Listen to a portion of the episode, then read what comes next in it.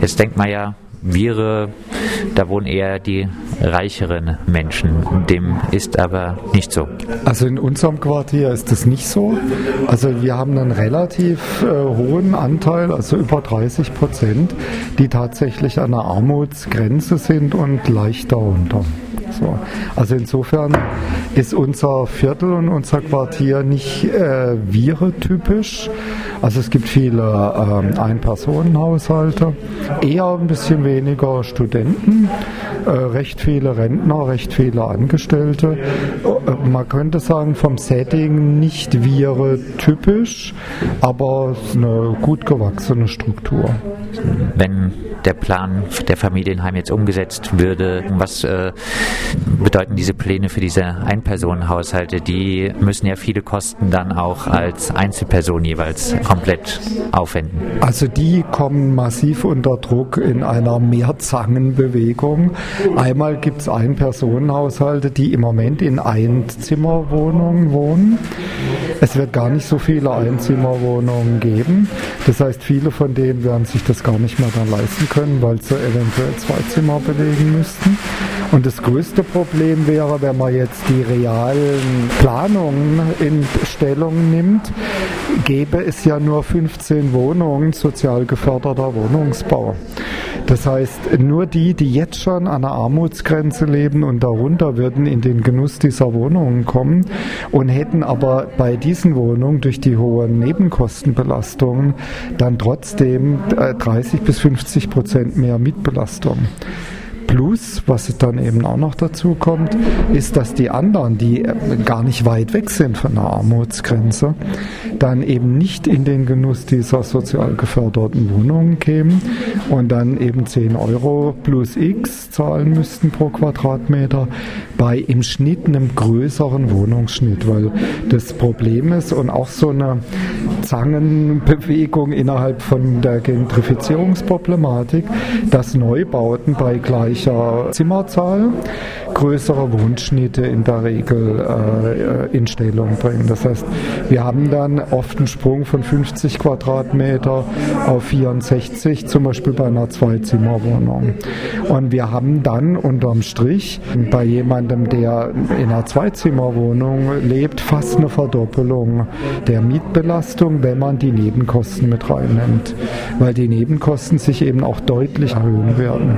Jetzt sagt man ja dann, neuer Wohnraum, äh, der ist bestimmt doch ganz energieeffizient, heißt, äh, die Menschen, die Mieterinnen würden mhm. zumindest Nebenkosten sparen, oder?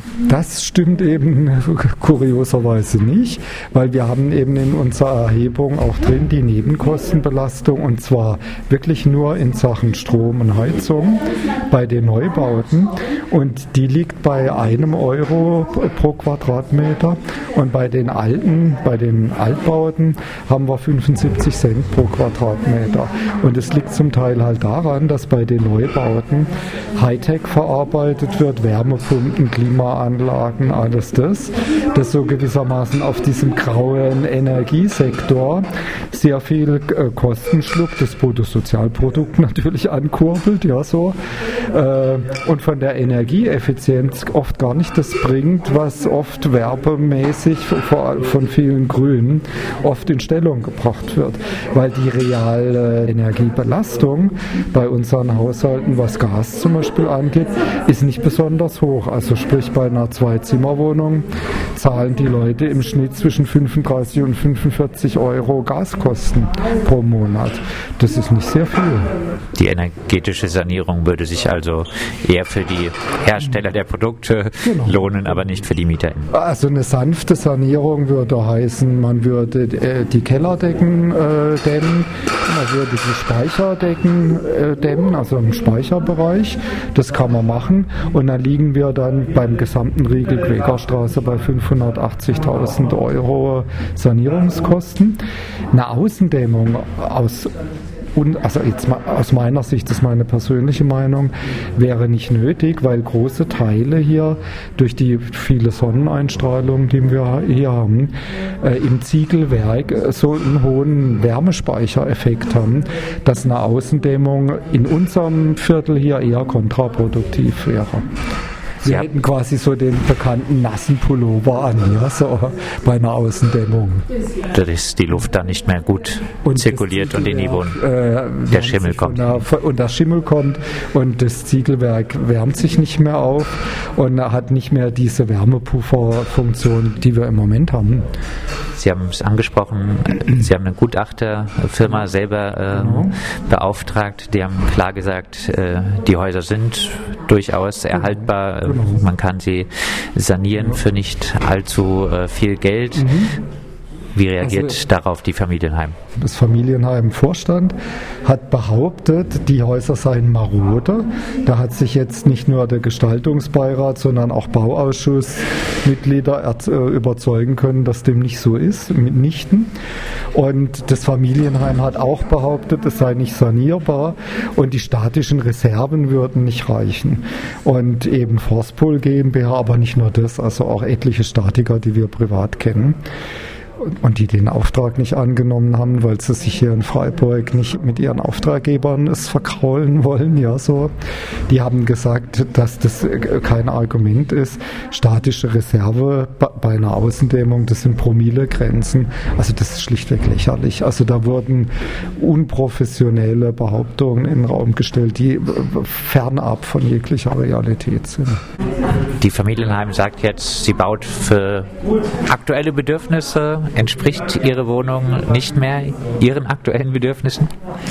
Nee, ganz im Gegenteil. Also ich finde das sehr ähm, zeitgemäß, weil man gerade mit kleinen Renten oder bei uns halt mit befristeten Verträgen einfach dann eh schon so eine Unsicherheit hat und mit einer günstigen Wohnung. Das gibt einem einfach so eine, eine Grundlage, auf die man sich verlassen kann und ja, so eine Existenzsicherheit dann. Und das ist total wichtig. Und es geht eben nicht mit, mit großen, teuren, luxuriösen äh, Wohnraum. Es würde im Neubau Ähm, auf jeden Fall die, die, die Mietbelastung ähm, sich verdoppeln. Was würde für Sie der Abriss und der Neubau bedeuten?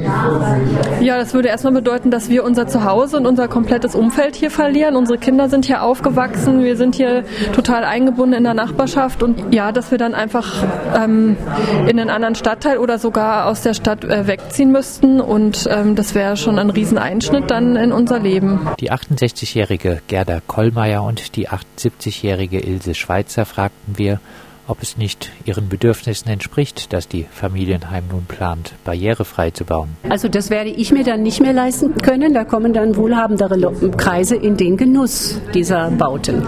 Ja. Mich interessiert das gar nicht. Ich äh, wohne jetzt im zweiten O G. Sollte ich da wirklich mal nicht mehr rauflaufen können, wäre sicher die Möglichkeit, in ein Erdgeschoss zu ziehen. Ja, das ist auch schon geschehen wohl, dass Wohnungstausch passiert ist bei, bei Menschen, die eben das brauchten. Jetzt ging es ja heute um die Sozialdaten auch der MieterInnen hier im Viertel. Was können Sie denn dazu sagen, wie hoch Ihre jetzige Belastung, was die Wohnkosten mit Nebenkosten angeht, ist? Also ich gehöre garantiert jetzt schon zu denen, die viel zu hoch die Miete ist. Also meine Rente ist neunhundertzehn Euro. Ich zahle mehr als die Hälfte jetzt schon an Miete. Ich arbeite aber noch etwas dazu, sonst würde ich nicht zurechtkommen.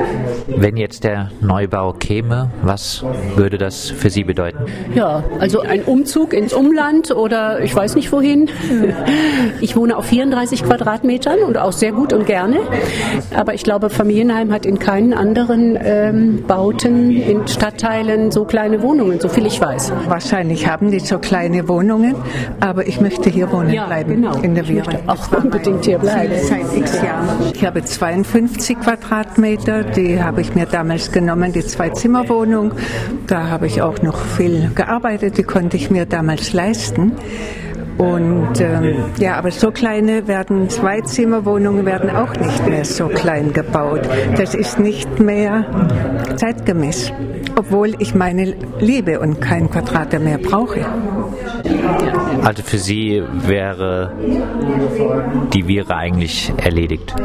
Für mich wäre, ja, ich mag es gar nicht aussprechen, dann die Vire erledigt wegen Geld. Ja, aber es ist meine, meine Traumgegend hier. Ich nütze, ich spiele Pool, ich, äh, das kommunale Kino ist mein Heimkino, das Café, der Markt zweimal in der Woche, die vielen äh, wunderbaren Menschen, ja, die hier wohnen. Sehr bunte Gesellschaft ist es hier und das liebe ich. Sie haben auch äh, erklärt, wie wichtig Ihnen äh, die Nachbarschaft ja. ist. Ähm, was würde der Verlust für, von diesem nachbarschaftlichen Zusammenhalt bedeuten? Das wäre für mich das Schlimmste, die Nachbarschaft zu verlieren. Ja, für mich auch, kann ich sagen. Also das war vorher schon gut und jetzt aber durch die Initiative hat es sich natürlich multipliziert mhm. und jetzt könnte ich mir das auch nicht mehr vorstellen. Also schrecklich, in einer fremden Umgebung. Vielleicht auch ein Stadtteil, den ich dann nicht so sehr liebe, von Bauten her und so weiter. Ich würde da, glaube ich, ziemlich vereinsamen, ja. Wie lange wohnen Sie jeweils im Quartier? Acht Jahre hier. Ich, bei mir werden es dreizehn Jahre dieses Jahr. Wie fühlen Sie sich da jetzt als Genossinnen behandelt? Total schlecht. Unkla- unglaublich schlecht, wie die uns behandeln. Ja, ich finde es auch sehr zweifelhaft, weil in meinem ersten Brief habe ich ja schon praktisch angesprochen, die kleinen Wohnungen, das, darauf sind sie gar nicht mehr eingegangen. Ja, die ganz kleinen Wohnungen meine ich, dreißig Quadratmeter. Und äh, auch sonst. Und dieses mit diesem, ja, wir wollen Ihnen gerne Ihre Ängste nehmen, da fühle ich mich auch nicht ganz ernst genommen, ja. Sie haben sich ziemlich optimistisch äh, gezeigt, dass die Häuser doch erhalten bleiben. Ja, woraus so speist sich dieser Optimismus? Also einmal haben wir hier einen richtig guten Spirit im Viertel.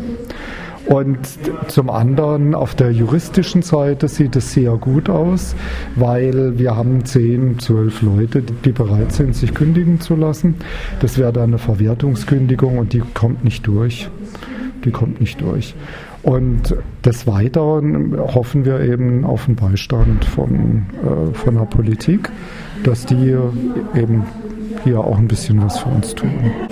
Sie haben vorhin gesagt, zwei OberbürgermeisterkandidatInnen, Monika Stein und äh, Herr Horn von der S P D, haben sich äh, positiv geäußert zum Erhalt. Äh, Oberbürgermeister Salomon äh, hätte sich bisher noch nicht geäußert. Sind Sie enttäuscht darüber?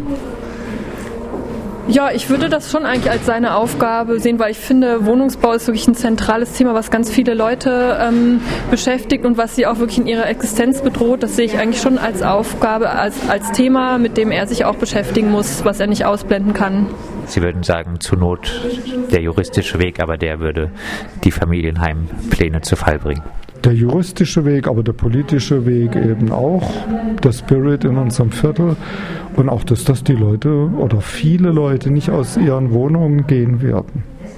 Das heißt, der Genossenschaftsvorstand ist bis jetzt gewöhnt, dass die Genossenschaftler immer alles machen, was ihnen vorgesetzt wurde. Und wir haben jetzt hier eine Genossenschaftsstruktur im Viertel entwickelt, die sich rückbesinnt eigentlich auf die demokratischen Werte innerhalb von Genossenschaften. Gute Hoffnung, dass der Neubau, der Abriss äh, noch verhindert werden kann? Ja, wir haben jetzt ja ganz viel Solidarität erfahren und auch untereinander uns gut vernetzt. Also ich bin da sehr, sehr zuversichtlich. Ich auch. Wir haben eine unglaublich gute Mitterinitiative. Ganz kompetente Leute dabei. Und äh, wir haben so viel Unterstützung von, von außen, von allen Seiten, von der Presse, von Gemeinderat, Gemeinderätinnen. Es ist undenkbar, dass die Häuser abgerissen haben für mich. Die bleiben und wir bleiben.